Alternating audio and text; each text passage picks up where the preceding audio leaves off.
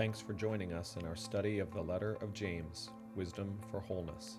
Here, James uses Old Testament wisdom literature, as well as teaching from his own half brother Jesus, to call the church throughout the age to a life wholly devoted to God. Cornerstone exists to proclaim and demonstrate Christ in all of life, so as to make people complete in Him. Count it all joy, my brothers, when you meet trials of various kinds, for you know that the testing of your faith produces steadfastness. And let steadfastness have its full effect, that you may be perfect and complete, lacking in nothing. If any of you lack wisdom, let him ask God, who gives generously to all without reproach, and it will be given him. But let him ask in faith, with no doubting. For the one who doubts is like a wave of the sea that is driven and tossed by the wave. For that person must not suppose that he will receive anything from the Lord. He is double minded man, unstable in all of his ways. Let's begin by praying together.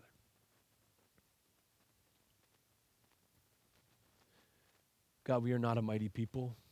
We never have been and we never will be in and of ourselves. We are not self reliant and tough and strong and of good blood. We are many who are weak, foolish, those who are not esteemed in the eyes of the world, and that's okay. God, we don't preach the gospel of self reliance here and grit according to the world's standards.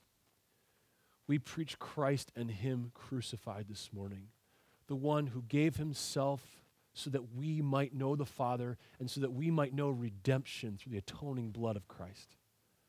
That is our firm foundation this morning, and we do not move from it. By your grace, we ask that you would keep us centered on this and nothing else.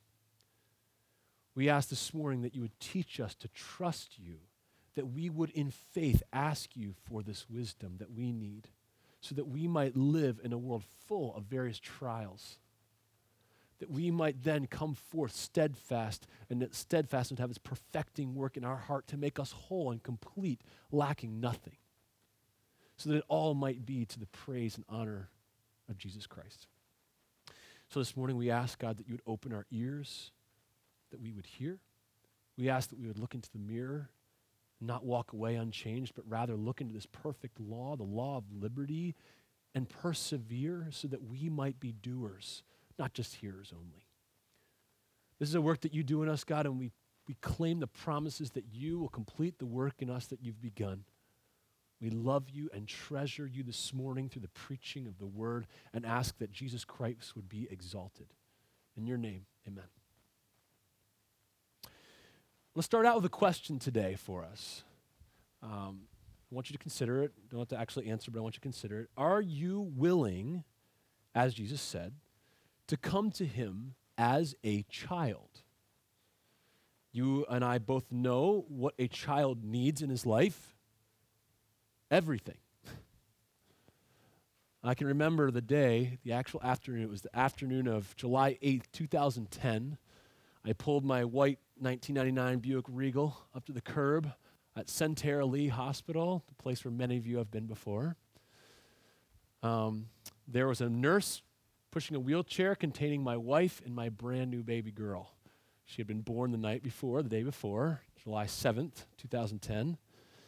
And as I pulled up, uh, I realized that we had experienced one full day of being parents. We know what it was to be parents. And these crazy people at the hospital who had waited on us hand and foot, Kristen and the baby, uh, they were getting ready to all of a sudden release us to the dark, cruel world outside the walls of their ever present care. I helped Kristen get into the front seat. Uh, we strapped the, the newborn car seat back in the middle, back behind us with great care.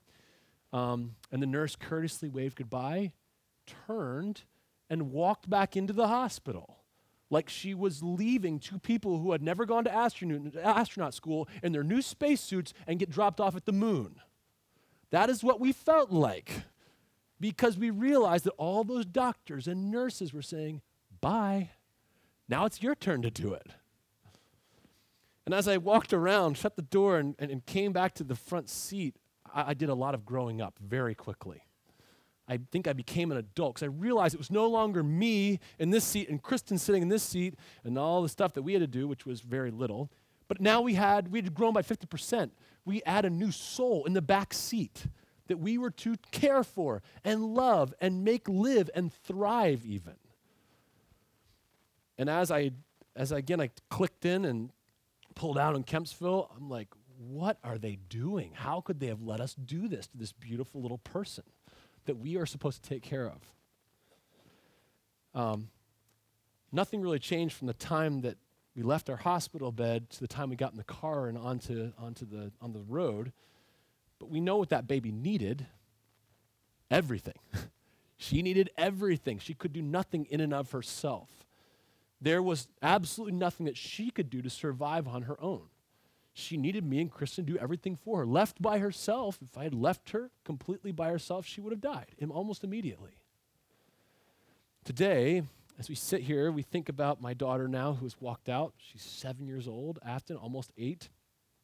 She's very capable and sweet and wonderful, but she still has her daily needs that need to be met by her parents. She still comes to her parents to ask for those things that she needs because she's a child. She needs them fulfilled. In Matthew 18:3, Jesus says this: "Truly I say to you, unless you turn and become like children, you will never enter the kingdom of heaven. No one of us really want to be called childish or immature or someone who has to rely on someone else for what they need. And yet, Jesus, in his great wisdom and ultimate understanding of reality, uses the analogy for us to become children and says that this is what it's supposed to be like. He describes us then as this is our, we are supposed to be single and sincere trust in the author of our faith, the one who can keep us alive and thrive. We are to approach him with no dignity of our own. We sang, Be thou my dignity and be thou my might. That's because we have none of our own knowing that we must ask for what we need because we know that there is no other way to properly receive it except from His hand. If you remember back to the first sermon, as we began James, we said that James wrote in a very cyclical pattern. I used that illustration of sitting on a bench at Busch Gardens watching the carousel turn round and round. And we noticed that a horse would come by, and then it would come by again, and then we'd see it again, and then we'd start to notice another horse, and the same thing would happen. It's because James writes and he brings up a topic and then he'll go away. And then it'll come back again and it'll go away. Last week we spent time looking at the first of these topics. There's three major themes through the book of James. The first that we covered last week was that of steadfastness. We learned that steadfastness, which makes us perfect and complete and whole, comes through the testing of our faith, which comes from meeting various trials of different kinds. And so when we fall among various trials, we ought to rejoice. We ought to consider these trials as pure joy. They are God's faith testing work of steadfastness in us. And praise God, He takes steadfastness and works in us wholeness, perfection, completion, lacking in nothing. Today, as we sit on that bench again and we watch this carousel spin, we're going to be introduced to the second horse, the second theme, that of wisdom. So we talked about steadfastness to start off, as now is starting to go away. We're going to start talking about wisdom. So let's look at these verses. We need to ask some questions, we need to answer these questions, we need to draw some conclusions, and then I promise that some of these conclusions, and as we do this, what happens is that it kind of leads us to glory in Jesus Christ. And if we don't do that today, we've totally missed the idea of being the Christian church. This is not the church of us. This is the church of Jesus Christ, blood bought for our sake, for the glory of his name. And for his sake alone, not for us, but for our good, but for the sake and glory of Jesus Christ. So that's what we'll do this morning.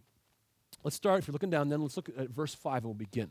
It says this If any of you lack wisdom, let him ask of God, who gives generously to all without reproach, and it will be given him. So we start here, and if you remember where we just were, this seems almost strange. Where did this statement about wisdom come from? It seems out of place and like all of a sudden, boom, hit to wisdom.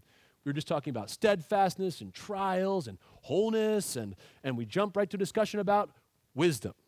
Like, what's the connection here? Or maybe should we be asking, is there a connection? If you remember when we first introduced the book, we realized that a lot of people think of the book of James as New Testament proverbs, where all these different ideas are thrown in and they're just kind of muddled together to create a book of good sayings and, and good information for us. So, my question then is Is there actually a connection between verses 2 and 4, 2 through 4, and 5 through 8? This idea of wisdom. So, this is what it says here, though. I want us to make sure that we see something important because he uses a rhetorical vi- device, a way of speaking or a way of writing that's to help us. If you notice how James ended verse 4, you'll notice that he uses a special word that kind of ties it to verse 5.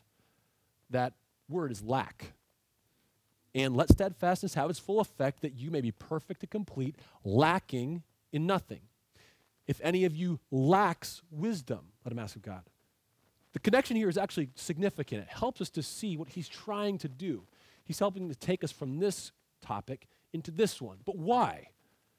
Again, he sees this and says, I want to take you from trials, testing of your faith, steadfastness, wholeness, and now we're going to transition into wisdom. So the question is, what's the connection then? Why is that a connection that he says this and now into this?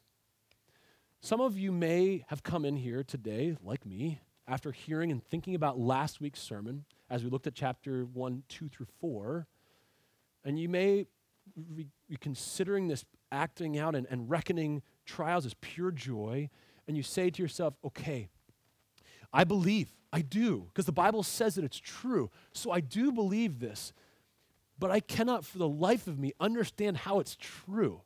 I believe it, and I, I want to believe it, but it, I don't know how this works together. How can trials be considered pure joy? I know that He tells me to do it, but I live in the real world, and it is tough. I don't understand how this could possibly actually work together. What's the connection then? I'm not at all sure also about what I should do in my life. Uh, the trials that I face, they, they can so often distract me, and I know they're supposed to work steadfastness in me, so I, I, I don't know how to move forward exactly. How should I be doing this? I have some great news for you. First, you're not alone. We are all in this exact same boat. And so is James. But James is a loving, understanding, human, and predicting pastor. He knows that this is our plight and that this is hard. How can I possibly see my situation as pure joy, all joy? Again, I, I believe that it's true, but it's, it's a constant struggle for me to put the pieces together and see what James has said in actual life, like in real life. So, what we need then we need a way for us to see life the way that God sees it. If this is the way that He tells us it is, we need a way to see it the same way He does. If we could see how God sees it, then we might start to understand these pieces a little bit better. We need someone to help us make the connections so that the connections make sense and so you can rightly believe that these trials are pure joy. What we need then is a perspective. We need perspective or reality that no human being can give to us. What we need then is wisdom. We need to hear wisdom. You need a gift from God that will enable you to be perfect, to stand the test, and to believe that what you are experiencing is real, full, pure joy you need wisdom that is given from God and God alone. But I, I don't want us to glance over this real quickly, and just jump to that. Who needs wisdom? What James says here. If any of you, if any of you lack wisdom, let him ask of God. If any of you lack wisdom, who among us, elders included then, does not need this wisdom so that we might understand life properly and as it relates to God and His eternal plans. The trials that we undergo, the suffering, the answers that we cannot give for the stuff that happens around us. What, which one of us do not need this wisdom? And so I would respond to James when he says, If any of you lack wisdom, all of us should be raising our hands and say, Yeah, we all need wisdom. And so now we listen. What is this wisdom? We all need it. We all lack it. We all must then ask for it. I want to elaborate then a little bit more. What is this wisdom? What is it specifically? It's not some uh, nebulous thing out there that's neutral and independent and it's in of itself, some shining, clouded, uh, sage like wisdom that we all want to attain and get to. If we just go to enough mountaintops, we'll eventually find it. In fact, there's an important connection that we need to make. The Old Testament is actually pretty clear about it, but we get glaring clarity when we get to 1 Corinthians 1. And you probably know where I'm going. Verse 23 says this But we preach Christ crucified. Notice what he's talking about, how he describes Christ one who is suffering, one who is trials, one who is crucified. It's important for our scenario here, okay?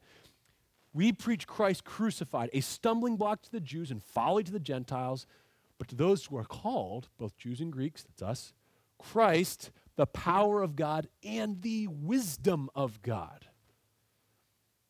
Jesus himself is wisdom. It's very clear here. Wisdom is never disconnected from who God is. It's not as though God serves wisdom and uses it how he wants to and then puts it back and is like, okay, I got to abide by these laws. Wisdom is connected to who God is because he is the one who is the author of all creation. How could it be that wisdom was before God? That's heresy. So, this idea here, this nebulous idea of getting after wisdom, means nothing unless it is connected to the person of God. Therefore, wisdom is never disconnected from God Himself. And if you know anything about Proverbs, or if you heard the reading of the scriptures this morning in Psalms, we know that the beginning of wisdom is the fear of the Lord. Said the opposite way, the fear of the Lord is the beginning of wisdom. So, if any of us lack wisdom, which we all do, how do we go about getting it then? I'll remind you, in, if you look in Job 28, which is by the way a fascinating, a fascinating chapter, Job reminds us that you can't mine for wisdom from the earth. You can't go down to the deepest, darkest coal mines and find it there.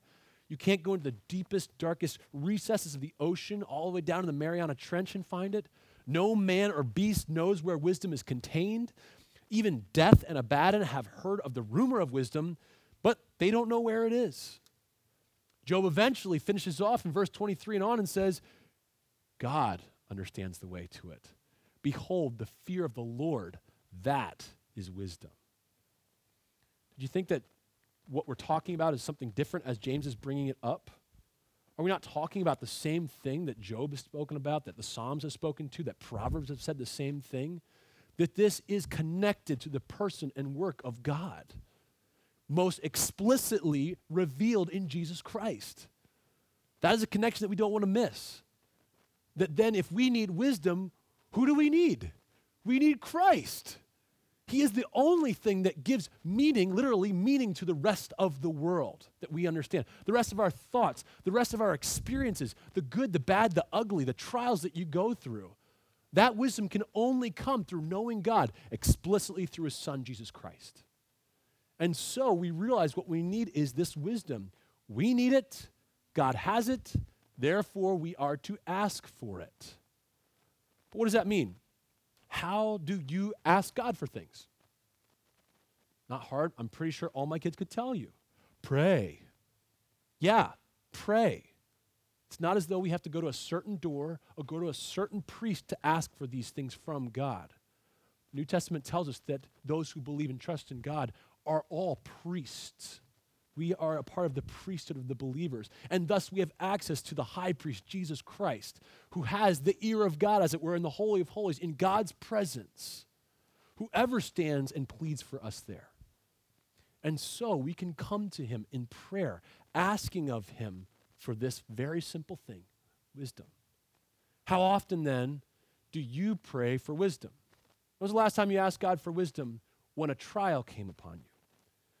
When you encounter these various trials.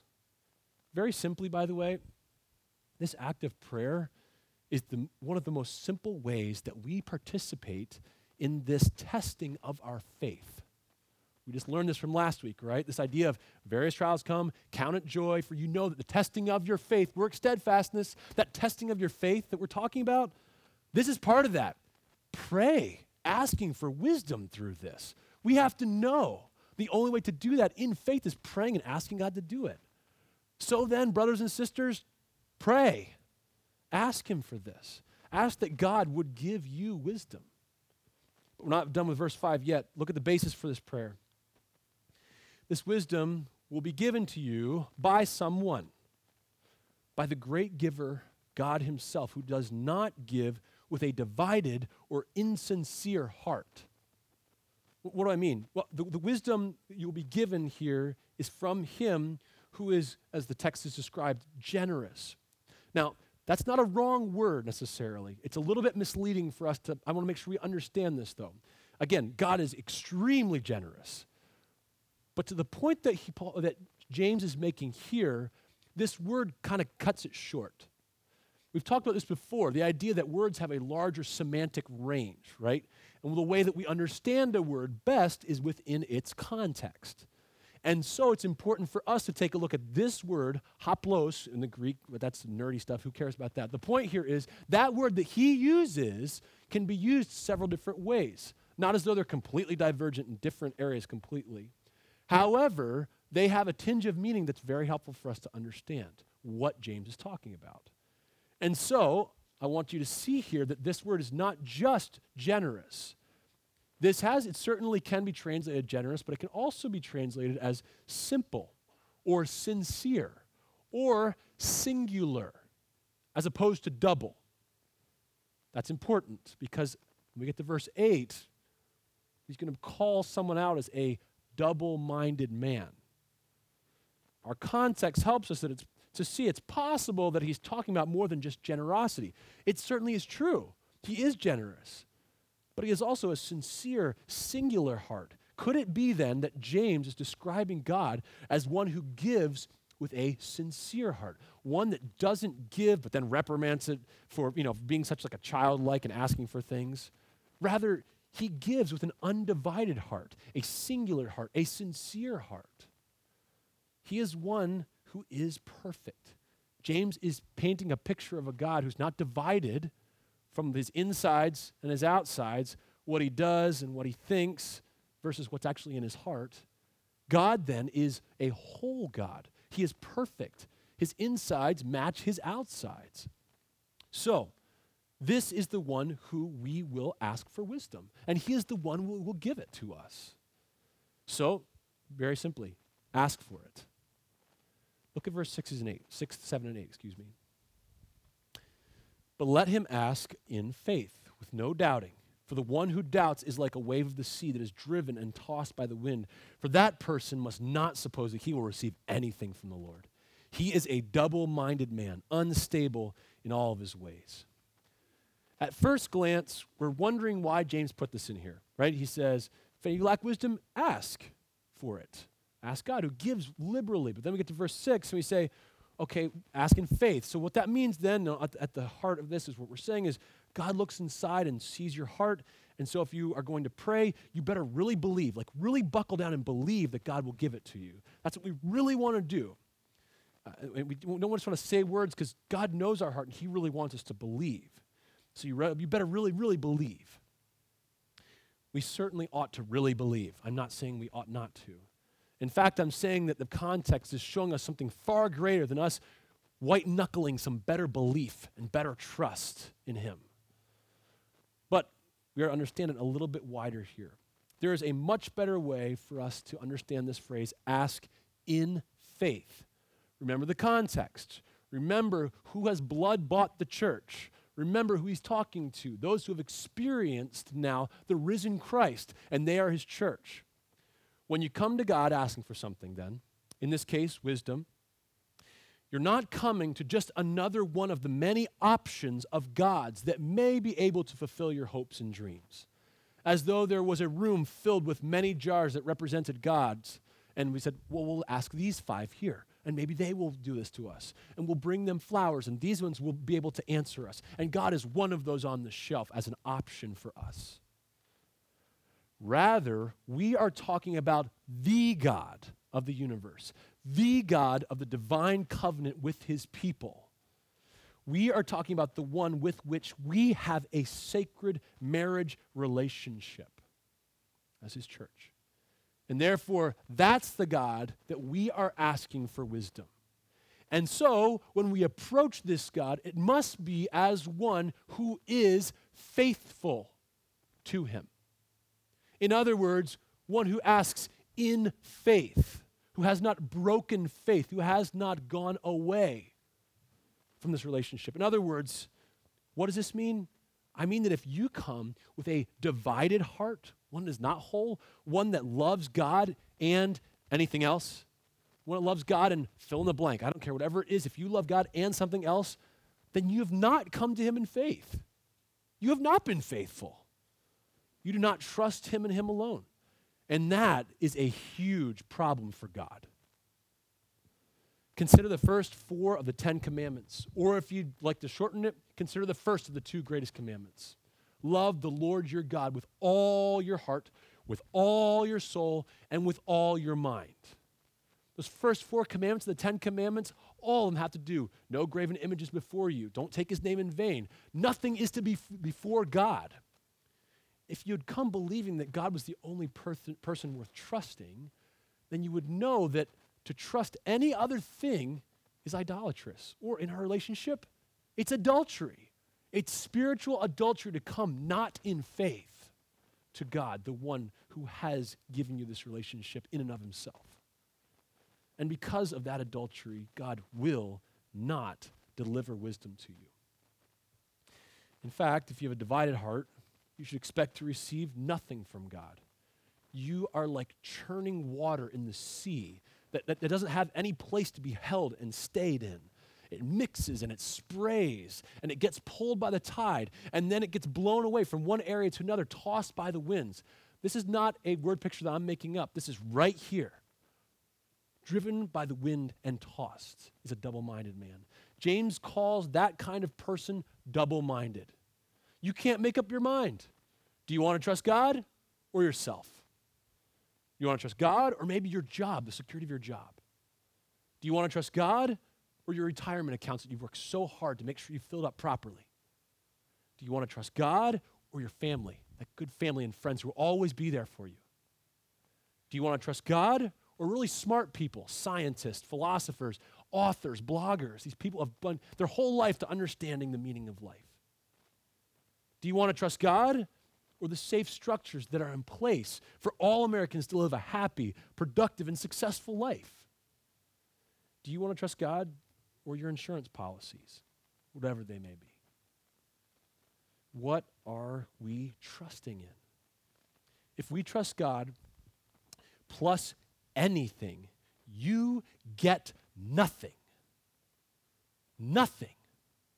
It is not God plus something else. He is jealous for his glory and for his relationship with you. He wants it to be him and him alone. In fact, Again, like we said, it is a divided heart and one that is full of adultery. If we do not come in faith, we do not receive wisdom from God. And as he's already stated, not only is not wisdom that we get, we get we don't get anything. How then, as believers who do love God and trust him and want to please and know and follow him and be complete, how then can I possibly come to him in faith? How can I come to him in faith? How do I have the proper faith then? How do I do this? Asking for wisdom in faith, since that's the right way to do it. This is the part where we really get our stuff together and we really have to have strong faith, right? This is where we come in, right? This is where uh, this is where we bring our faith piece of the puzzle to it, and then God unlocks His grace to us, right? No, it's heresy. Don't believe that lie. As though somehow you have to have this thing that you bring to Him, something good that you bring to Him for Him to unlock His grace and love and care for you. It's not what the scriptures say, it's not what's reality.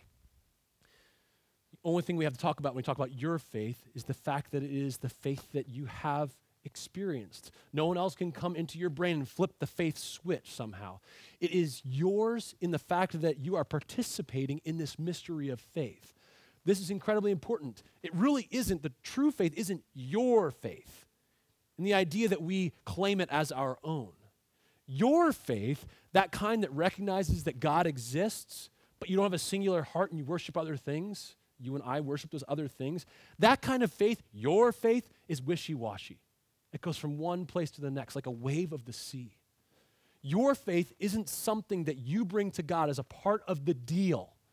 If it were, guess what? It would automatically put us in the place of boasting. What did you do? Well, I didn't do any of the stuff that God did. But you know what I did do? I did bring my, my, my faith piece of uh, puzzle right there. I brought that. That's all I had to hold on to. That's what I did. That's my boasting. As if it had anything to do with you.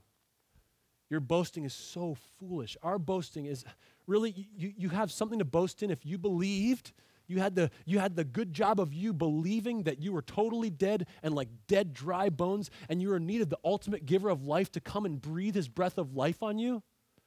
Really?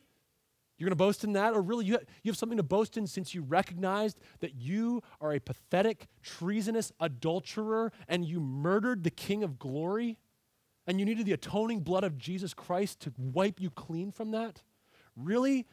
That's our boasting?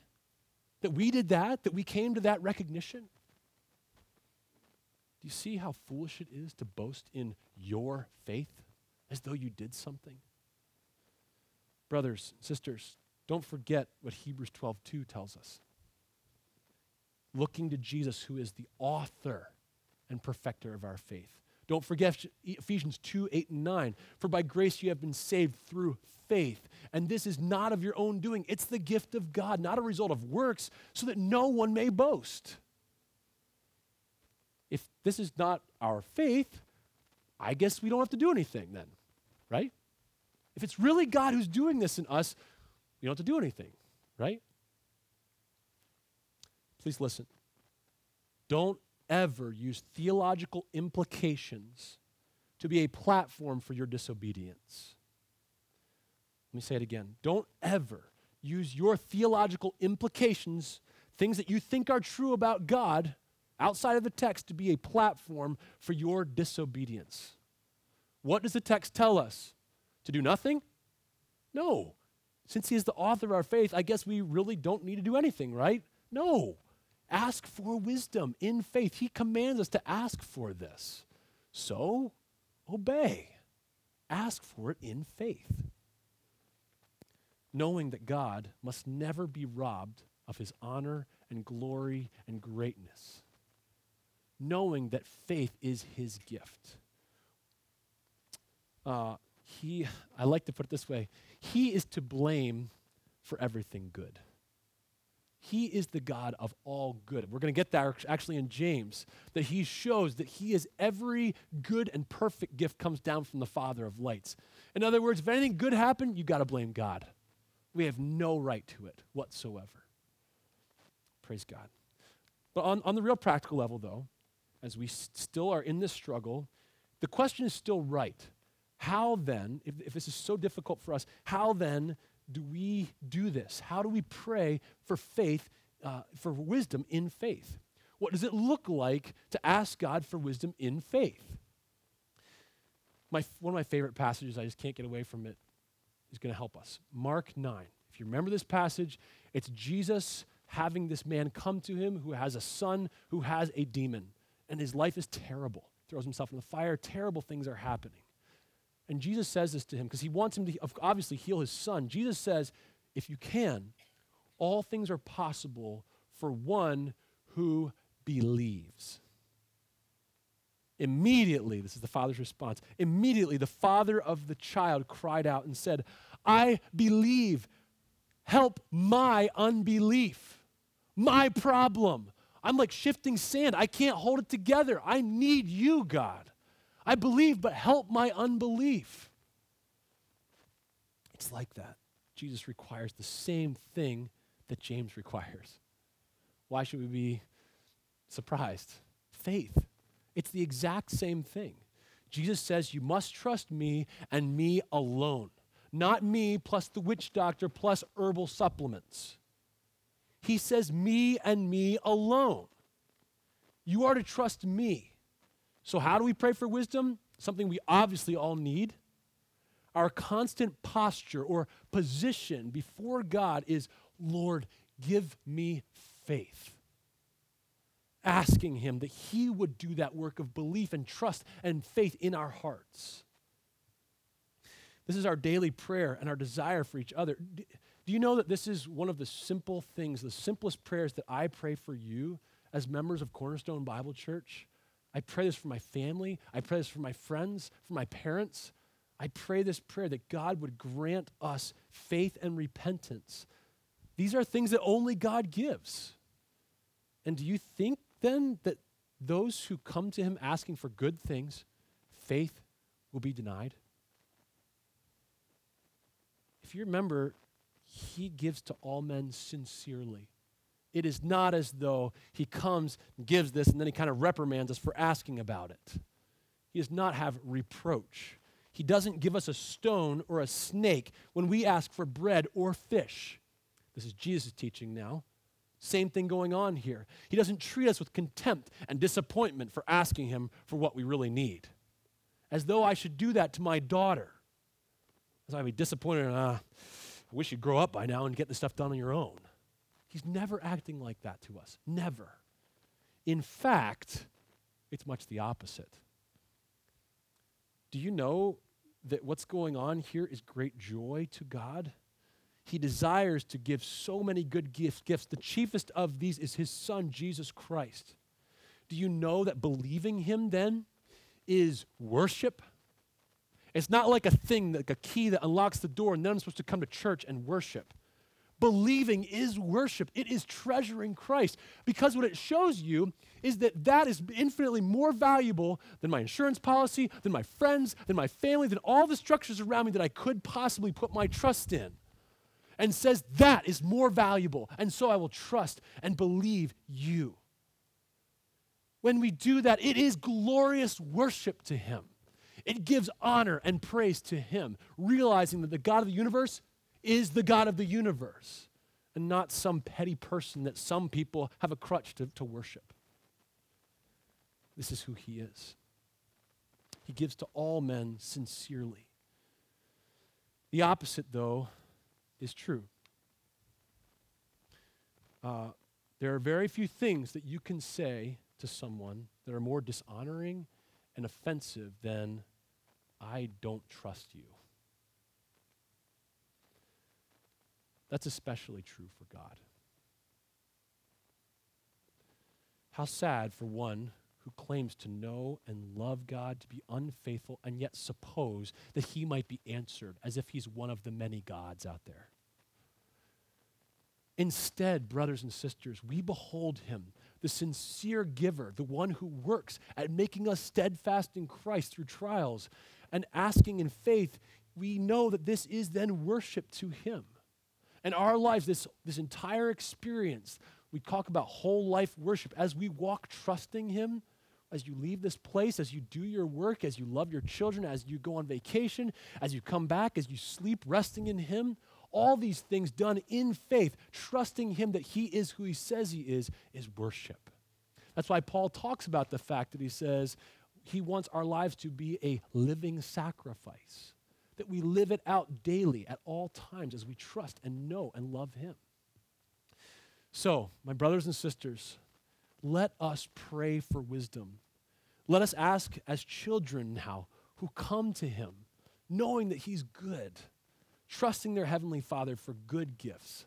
Let us then ask for faith, for wisdom, and that He would satisfy us with Himself. For surely He will. He is a good God. Let's pray. God, we thank you for this time in your word. And we pray that you would be lifted up, that you would be praised, that we would sing your praises together, and that we would live your praises together, that we would be a living sacrifice for the sake of Jesus Christ and your kingdom. God, would you teach us to pray, to love you, to know you? I pray that we would ask in faith for wisdom and that you would grant it to us. We ask as Cornerstone Corporate that you would give us wisdom to understand the trials of this life as each of us go through them, that you would answer with your wisdom, and that we might treasure Jesus Christ. Thank you and love you in Jesus' name. Thank you for listening to this podcast. For other sermons on the book of James and further information on Cornerstone Bible Church, please visit cbcvirginia.com.